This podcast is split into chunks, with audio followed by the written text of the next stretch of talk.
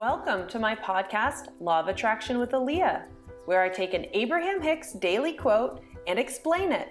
This is actually a recording from my YouTube channel where I post almost every day teaching Law of Attraction. If you want more, search for Fun with Law of Attraction on meetup dot com where I teach almost every Sunday night. Hey there, my name is Aaliyah. I'm taking inspirational quotes from a quote book and discussing them through the eyes of Law of Attraction. Let's get started with today's quote by Frederick Koenig. We tend to forget that happiness doesn't come as a result of getting something we don't have, but rather of recognizing and appreciating what we do have. I love this. Exactly. You can't get happiness, you can't get fulfillment, you can't get success.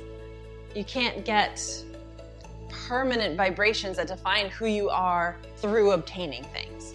You obtain things by having the vibrational match to those things. So when he's saying, you know, the appreciation or the happiness comes from recognizing and appreciating what we have, that's right, because we can achieve that happiness without anything changing in our life. And if we want more happiness, then we have to get really good at being able to, in our current seat right now, appreciate what we have, be happy, be fulfilled. Because if you're not fulfilled and you're, let's say, distressed in your life, you can't actually move into a life of happiness from your current position of being distressed.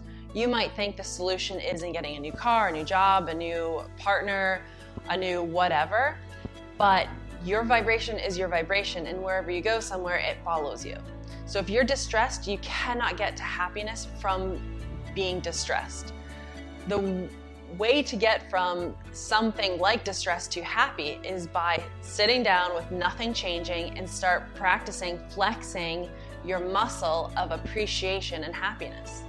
So even though you might have some, you know, not so good energy going on, you can sit down.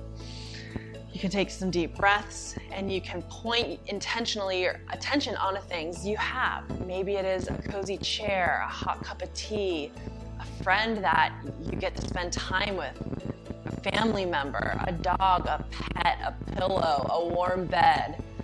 And even though that may not seem like that's solving your problems, what you're doing is practicing the vibration of having good feelings. And when you practice the vibration of having good feelings, that's when Law of Attraction brings you more new things that match the a feeling of appreciation. In fact, it's the only way to manifest things. So he's saying you don't get happiness from getting new things. You get happiness in appreciating what you have. But the most amazing thing is when you appreciate what you have, that is how to get new things. And then you enjoy them and you can have fun with them.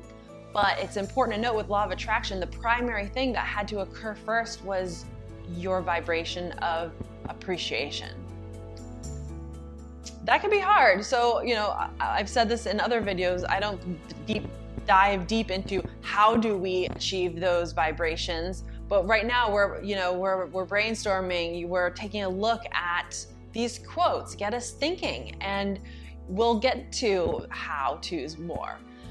I always feel like I need to leave a little bit of a how-to. So I already said it. This is what you need to do just to get started is go make yourself a cup of tea, a cup of coffee, get a blankie, sit down in your couch, turn some music on, and just like jam and appreciate what you have and just choose some things, whether it's your dog, whether it's just the coziness of your seat, whether it is, you know, aspects of something you'd like to change, but good aspects. You want a new car, but maybe you can appreciate that. Wow, this car has lasted me so many years. This car, I've listened to so much good music in it. This car, you know, has been with me through all sorts of adventures or whatnot.